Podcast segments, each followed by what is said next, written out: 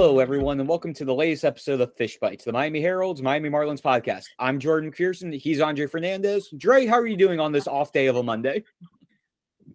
It would be much better if it wasn't raining so much. It's been raining. I, th- I, thought those couple of days of sunshine were going to stick, and apparently not. And speaking of things that didn't stick, neither were my Canes. I mean, I, I, I turned on the TV and I'm watching your Gators still alive in these Yes, regionals, while the Canes are out. Not not not not good for me, but good good for you. Have fun. Have fun watching that as far as it goes. Yeah, and also, well, one thing that fortunately is out with the Canes being out is whatever the heck that Buffalo Wing milkshake thing that Mark Light Shakes tried to put out there. Again, don't get me wrong. I'm a staunch proponent, a staunch supporter of just about everything that Mark Light Shakes does. Yes. That was a head scratcher. Yeah, no, I, I'm with you too. The, out of the out of the sixty other, you know, shake flavors or whatever that they've had over the years, absolutely, I'm with you. Not that I've tried all of them, but you know what I mean. But I mean, that was like, are they, are they giving out an acid, You know, right after that, like after you drink that? I mean, what I was mean- the? And then that like a celery stick sticking out on one end too. Yeah, I mean, I You know I think saw? from, from what one of my friends who actually went to the regional and got it, the it didn't actually have the celery and the carrots and the wings in there. That was just for show. That was for It sure. was- okay. It was basically, from what I got told, it was more just a milkshake with hot sauce in it. Which, again, separately, both things are fine. Together, I would never do that in my life. Explosive. And not and and and, and more explosive than their bats were all weekend. Sadly Yeah. enough. Oh, out- outside of game one, where Yo Yo was great with the three home runs, game one, and Except- then Right. And then Except for Yo Yo. yeah. Everyone else. Yeah. it went downhill from there very quickly. Yep. So, yeah, well. But speaking of a team that's not very explosive these days, occasionally they are, but not enough, not consistently enough. The Miami Marlins. Yeah, again, the offense is it is what it is at this point. I've gotten to the point where it's like I watch the offense like, okay, they're either scoring six runs here or they're getting they're gonna somehow find a way to get five guys on base and not score a run. And Five guys on base. I'm- what are we like? What are we? You're sticking someone in between first and second, running around? I'm- What, what do you mean five guys on I base? am I'm fi- trying to figure out a way for well, again, leadoff runner gets on, fielder's choice, gets second guy on, oh, lo- load the bases. There are ways to get they're, See- they're they'll find ways to get the maximum number of people on base without You're- actually you're- bringing anybody in. Speaking of explosiveness, your your head must have exploded when you watched that insane Pensacola walk off win the other day. That that's Oh, what that- happened. That was incredible. That was incredible and just the epitome of minor leagues. And we'll talk more minor leagues in a little bit. But just have to go on that mini tangent there. Pensacola Blue Wahoos, Marlins Double A affiliate, three consecutive walk-off wins to cap the weekend Friday through Sunday. Sunday was the most improbable. They go into the ninth down two runs. Troy Johnston leads off the inning by reaching on a on a fielding error. Griffin Conine then walks, and then four consecutive hit by pitches to the first one to load the base, and then the next three to drive in the three runs to get Pensacola to win that game in walk off fashion. I mean, And again, That this is double A. This isn't low. This isn't low A or the rookie level complex league stuff. This is double A with guys who are potentially a step away from the big leagues where something like this happened. no, that poor that poor Biloxi pitcher. I mean, he made he made Ricky Vaughn at the beginning of the movie look good in terms of his aim. I mean, he literally was all over the place. Like I, I've never seen something with such lack of like he was hitting people, you name it. He was missing. He was hitting everything but the not even the strike zone. He couldn't even keep it near the plate, let alone get a strike at, at that point. And I've never seen that. Like I, I've never I've, never even heard of that. And and you know I've covered a lot of high schools baseball over the Yes. years, and even at that level, I've never seen something as erratic as that. Now, the To closest win- I got, especially to win a game. yeah, the closest I got was last year when I went to Jupiter to do some some stuff with the single A team. Uh, ninth inning, they're down, I think, by two runs or something like that. A drop strike three that would have been the final out. Got a runner on first, a hit, a few errors, and then I think it was like two a hit by pitch and a walk off walk. But Yeah. again, this is also low A where it's a lot of guys just finding their footing. Again, big I mean- difference I between mean, low A and double three- A. But yeah, even three consecutive hit hit three batters in a row to me like that Yeah. I mean, maybe, but I can't even remember if it happened maybe once, of ever, if ever. I mean, then again, I just covered a game this year where there were six home runs in an inning. So then again, yeah, I probably just haven't gotten there yet. Yeah. Again, we have our bingo boards that we'll be able to probably cross off a lot of different things by the end of the year. But back to the big league club. Uh, yeah.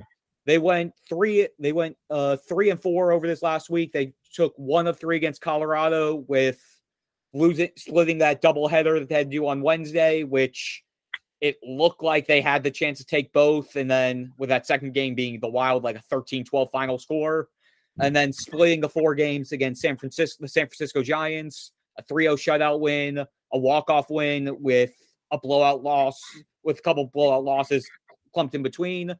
Uh, at this point, they're 22 and 30.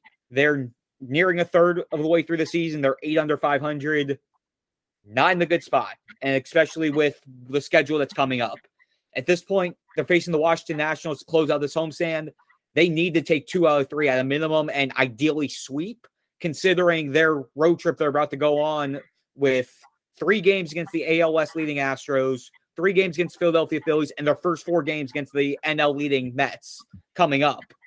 If you don't, if they don't find a way to hold their ground on that, we're at the point where we can get closer and closer to saying the season's just about done. And it's you'll be able to say that by mid June. Those next three are doing this. Pretend this is uh the stake.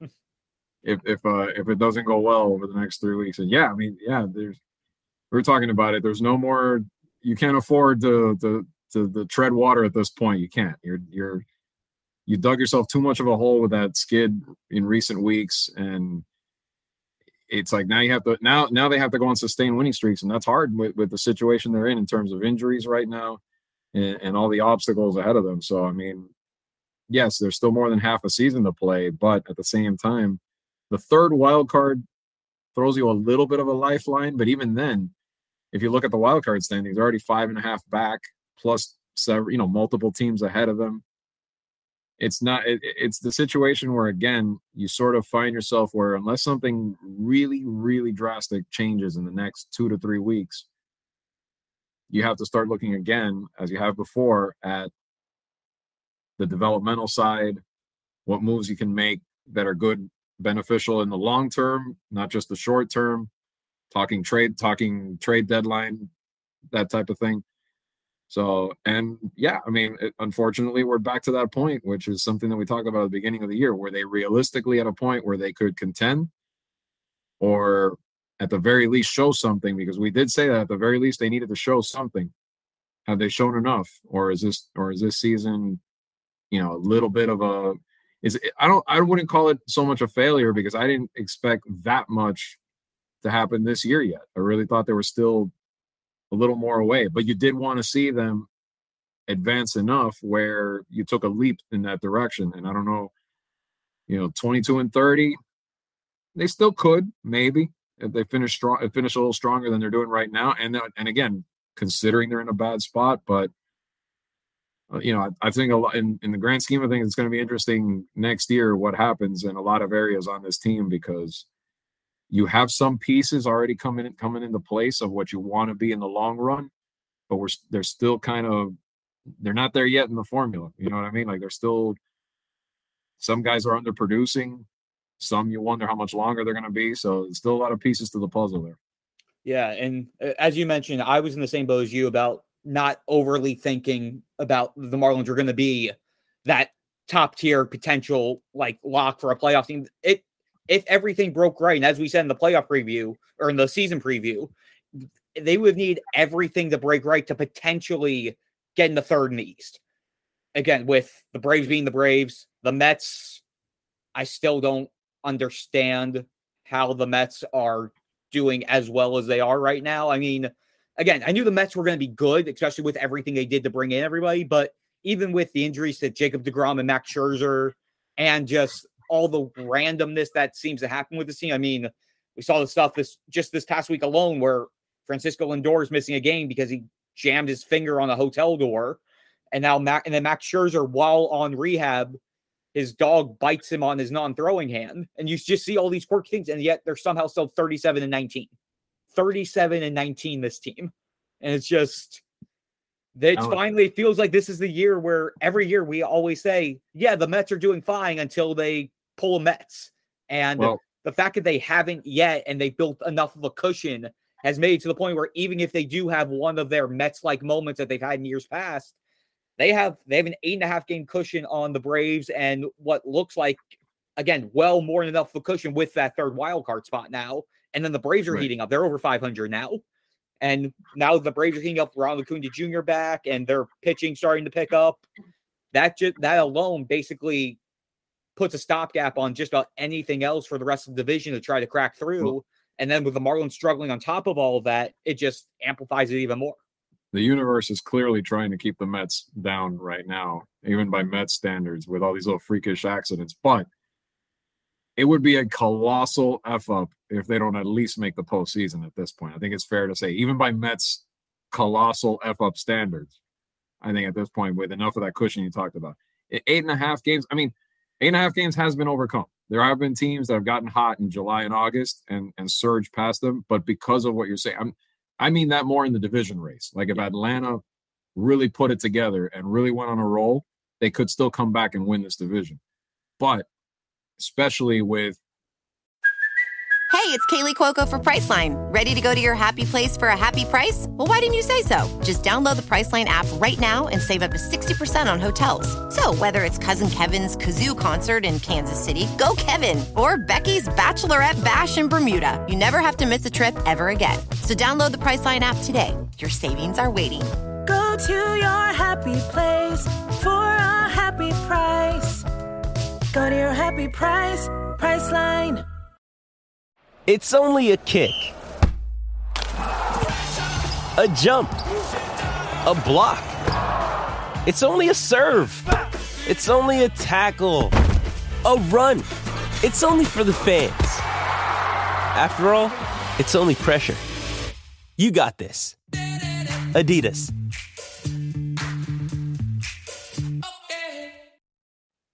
I call it. I, I I still think it's watered down to have that extra wild card spot, but it is what it is. It's there. That should at least get them in the playoffs. I mean, there's no excuse at this point with the kind of talent they have, and it's showing. This is the best the Mets have looked in in a while, and, and that's considering some talented rosters that they've had in recent years. But yeah, I mean, it just shows you again that even with the extra spot, where the Marlins have dug themselves this hole right now, and and really just the, the circumstances where you don't see the extended winning streak that it's going to take. At least not yet. I mean, uh, things would have to come together and click. Guys would have to get healthy fast. And I know there's specifics we were going to dive into, but you know, if you look at it, some of them were some of some of these guys are still ailing right now, and some of them are kind of mixing and matching certain rotation spots. The one the one bright spot, once again, has been for the most part has been the starting pitching. I mean, Edward Cabrera's finally up. He looked great in the first start. Sandy and Pablo look like all stars right now. But that's where it bottoms out. After that guessing game, Jesus Luzardo, not that surprisingly, has not been able to get it going again. I was worried about that with the forearm thing. I mean, three pitchers isn't enough. That's not that's not going to carry it through. You need other. Obviously, you need much more than that. No, definitely agree on that. And again, with Jesus Luzardo, I'm at the point where if I if he's back before the All Star break, which again is only about five weeks away, I'd yeah. be completely shocked. Since again, he has been no, because now he's gonna have to pull up again. Yeah, yeah, exactly. And for me, and with some of the other stuff with pitch with the rotation, Marlins finally optioned Elieser Hernandez after his latest bad outing. Gave up four home runs when they tried to use an opener to maybe calm him down to maybe ease some pressure off him, not having to face top of the lineup as much. Still gave up four home runs against the Giants. Uh, Braxton Garrett took his spot in the rotation and only threw three in the third innings. First three innings look really good, especially considering he's just coming off a shoulder injury himself. And then had one bad, had that fourth inning where gave up a couple blue pits, walked a guy, and then his last pitch was just a slider that didn't slide and was taken for a grand slam.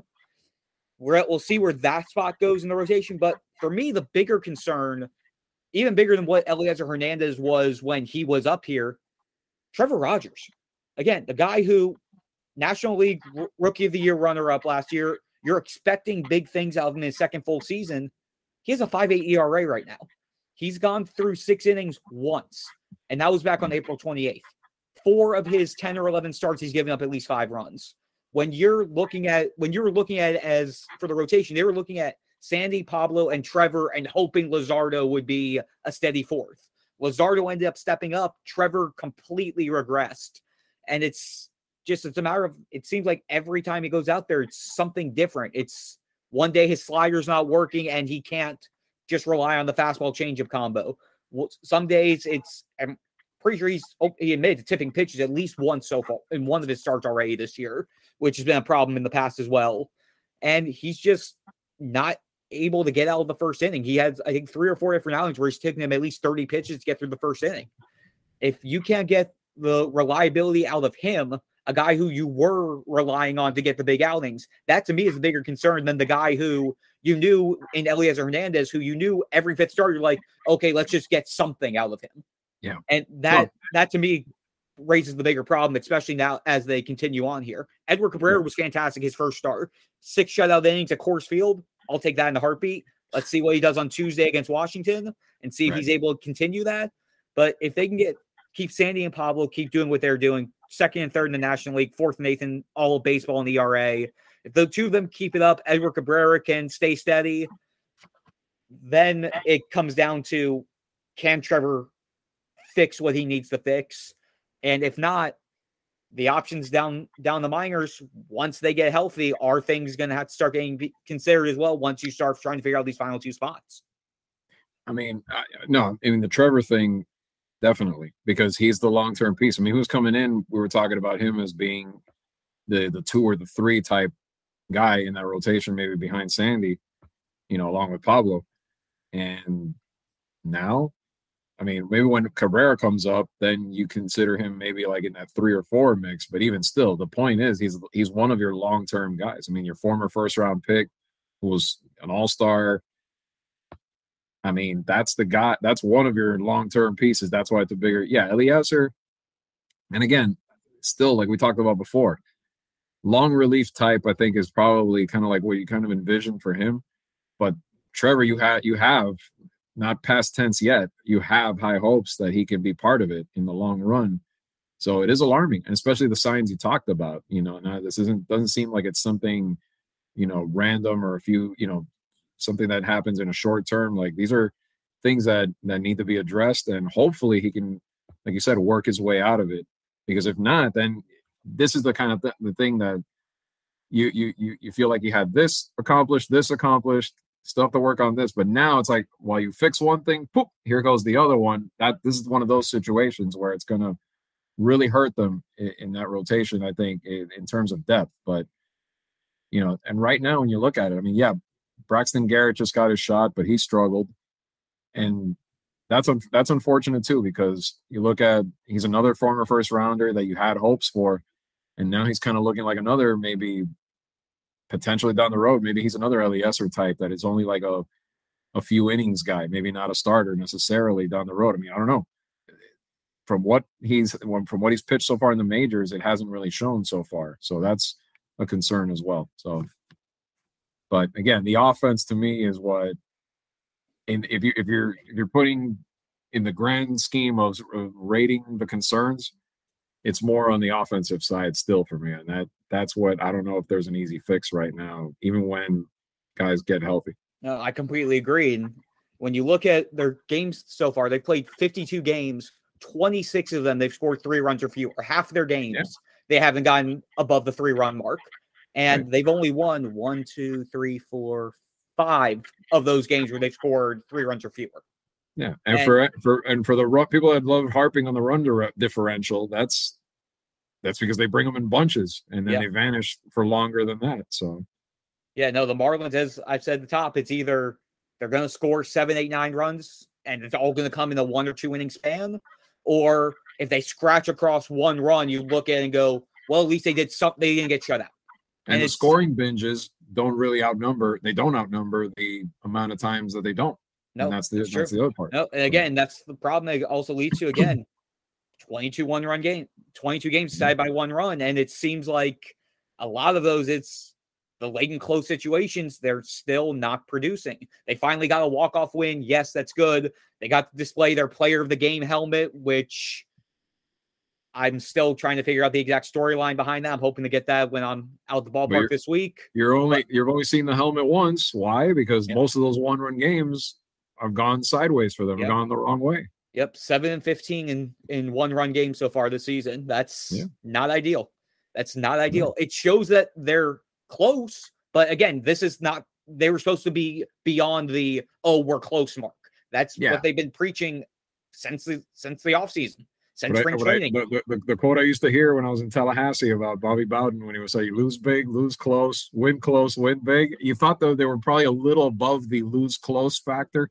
This shows you that they're still firmly in the lose close factor, lose close factor. And when does that when does that when do they break through that barrier and get through? I don't it doesn't look like it's this season, but you know, still what are we 22 and 30, still 110 to go. 110 to go. Wow, there's still 110 to go. Wow. Sorry to ruin your afternoon on that, but yeah. Yeah. No, and then again, you also have to look at the key contributors. Are they contributing? Uh brought up this in the story I wrote for the off day piece today. Uh Jazz, since he had that little hamstring issue, he's since he's come back, eight games, he only gets two hits in those, batting 077. Both those hits came in the 14-1 game against Colorado. So right. it's he's Finally hitting yeah. yeah, he's hitting 077 at that point. Uh, you and you can also see now that he's after he got off to that hot start, he was hitting 290 before the injury. He's on the 240. His OPS dropped almost over 100 points in that in that eight game span from I think he's on 940 to, to about 830. And offenses or defenses are starting to attack him differently. He's been shifted on about 75% of his play appearances this year. Last year, it was about 32%. So you're seeing them use the you're seeing them use that infielder and shallow right to get the round balls that he's been able to hit for, for decent hits last year. And now he has to find ways to adjust to that on top of the injury, on top of handling, even I know he probably doesn't get, have to mind that personally he enjoys it, handling the what comes with being the guy, the face of the team, the one that everybody looks at. But you can tell from his personality that it probably doesn't phase him too much, but there is still that burden that does come, especially when he isn't, especially when he is struggling. But again, year three. Yeah. Yeah, and, and really year two when it, when you talk about a full full season where he's a starter, where everything, he's still a developing player. As good yeah. as he is, he's still a developing player. I don't fault him for that. That's going to happen. Yeah. You're going to have your rough patches. You're going to have your little bit of regression after a great start. That's that has to fit into the equation. But when you don't have B, C, and yeah. D to compensate for A happening over here, yeah, and of course, then of course it's going to look like that. It can't all be on him, you know, yeah. at the same time, him or anybody, any of them, like really. And so I don't fault him for that. That's all part of him. He's still as good as he is, and yeah, he talked about face of the franchise, been thrust into that role very early in his career but he's still a developing player. He's only in his third his third season, only second full season. So I mean that that's that's where we're at. You need a a team that's in contention can handle something like that, but right now they're not. Yeah, and the guys, the few guys who normally would be able to pick him up, Brian Anderson, Brian Anderson, injured list, back spasms. Joey Wendle, injured list, hamstring again, third time. And then your big boys, as Don Mattingly likes to call them, Jorge Soler, his OPS for the season still only 757. Avisail Garcia, 538 OPS. I'm still trying to figure out exactly what's going on with him. He only has six extra base hits this year, Avisail Garcia. Three home runs, three doubles. That's that to me is still a head scratcher of how that's been playing out so far this season. That to me is probably the biggest of the acquisitions. That's still the one that I'm still trying to but, figure but out what's going wrong there. But unfortunately, when you look at his track record, he's had years that I mean, I, I yeah. don't have the numbers in front of me of how bad, but he's had down years like this. So they're getting they're getting that Avisail Garcia more than anything else. And and that's the gamble when you get such high low type, you know, production type players. You know, I mean Soler was like that early on too, where it was giving you nothing other than the occasional tape measure blast, you know, and, and that's where again I know we, we we brought up the sore spot last week about what could have been, but you know, I'm just gonna say that whole two for one rationale, the two aren't aren't it's not as it's not as a rosy picture as it could have been, but hey, that's in the past. Yep, that is in the past. Uh should we shift to minor leagues? I think we've more or less covered what we need to cover with this with this club with the big league. Yeah, we got to go to your uh your your your your less and less under the radar by the week uh prospect there, yeah, Mr. by the, Troy. by the game at this point feels like yeah, Troy Johnston. Yeah. What a what a heck of a two and a half weeks it's been for him. Let me actually pull up the full numbers. I know this last week alone he hit 625 for Pensacola. Give me two seconds to actually pull up that file. That Mr. Troy reason- Johnston, who Yeah. uh, was in a very good spot. You know, Yeah. for those of you that know who Troy Johnston is, who have followed this and others talking about and writing about him, he's in a good situation because Yeah. that, that at first base is not really a loaded spot. I mean, most teams it's not that loaded in systems anyway, but at the Marlins, it's I mean, other than after Lewin Diaz, it's a golden opportunity for him to Yeah. to seize it and, and come up in the system. So Yeah, so Troy, his finally have all the numbers up here. Uh hits in 18 of his last 19 games going back to basically the beginning of May, May 8th. 430 batting average, 34 for 79, with four home runs, seven doubles, one triple, 19 RBI, and 17 runs over those 19 games. That also includes a run over his last 11 games. He has multiple hits in nine of those, including three games with three hits, two games with four hits. And he was also part of all three of Pensacola's walk off ninth inning walk off rallies that we mentioned at the top of the episode. He hit the walk off. Yeah, he hit the walk off single in the on in Friday's game. He hit a game tying home run in the Saturday game. That was his second home run of that game. And then he was the leadoff guy who reached on the fielding error before four of his four of his five teammates after him got hit by pitches. Yeah, In order to drive in in- three runs. okay, didn't get out putting the ball in play though. Yeah. Again, from seeing the ball well and everything. Yep. And then on the season, and again, it's not so on in that stretch, he's hitting 440. That over overall in the hmm. season, he's hitting 312 with five home runs and 26 ribbies. And it's been just a continuation of what he did last year. He had success hitting the ball in Jupiter and Beloit last year. He hit 300 there between those two levels. Hit for the cycle in one game in Beloit. Uh, went to the fall league and hit just about 300 there. He's a guy who he has the power, but he focuses more on getting the ball in play and basically using the gaps more so than just relying solely on his power. And again, and also with the first base thing, he just started adjusting the first base last year. He was an outfielder originally when he was at Gonzaga and when he was drafted in the 17th round by the Marlins out in the 2019 draft. They moved him to first base, which again, as Andre mentioned, there really aren't too many options for the Marlins in terms of big league potential in the minor leagues at this point. You have Lewin Diaz, Jerar Encarnacion has sort of been a outfielder first baseman hybrid, and then you have Troy Johnston at this point, which also Yeah. gives you a little bit more of options as we talked about with the developmental stage and as we get to this little thing called the trade deadline coming up. You look at the guys who are your first baseman options in the big leagues. If you want to potentially flip a guy, a Jesus Aguilar, who's in the final year of his deal with a mutual option, but mutual options are rarely agreed upon by, by both sides. Or if you want to flip a Garrett Cooper, who hitting 302 is starting to get into his groove and knock on wood has stayed healthy all year, and you want to try and maximize what you can get from him while his value is high. This way, and this also gives you a chance to bring Lewin Diaz up. You have somebody else, you have your next person waiting in the wings who isn't too far away. And it Right. gives you those options to, or if you want to use Troy Johnston as a sweetener in a pa- in a trade package, Right. while his value is going up, you have that option as well. It gives you gives them a few, it gives them a few Yeah, more yeah. routes they can take. Right. You have plenty of options there, a lot more wiggle room that you normally wouldn't have had.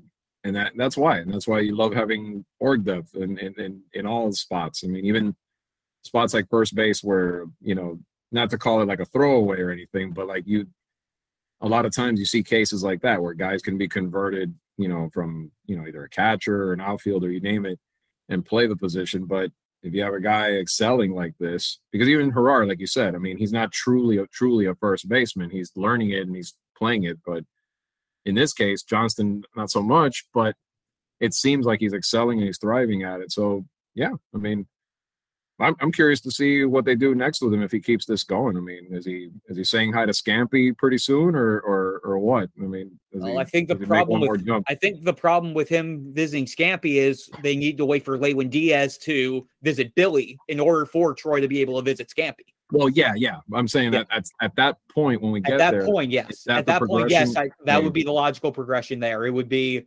once Lewin is up one soon? way or the other, then Troy would be the logical guy to go up to AAA to start playing first base up there. Yeah. But again, so it's a matter of yeah.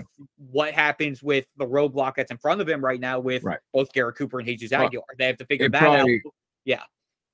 It probably won't be till the deadline or around yeah. the deadline or or at whenever point, if ever point, yeah.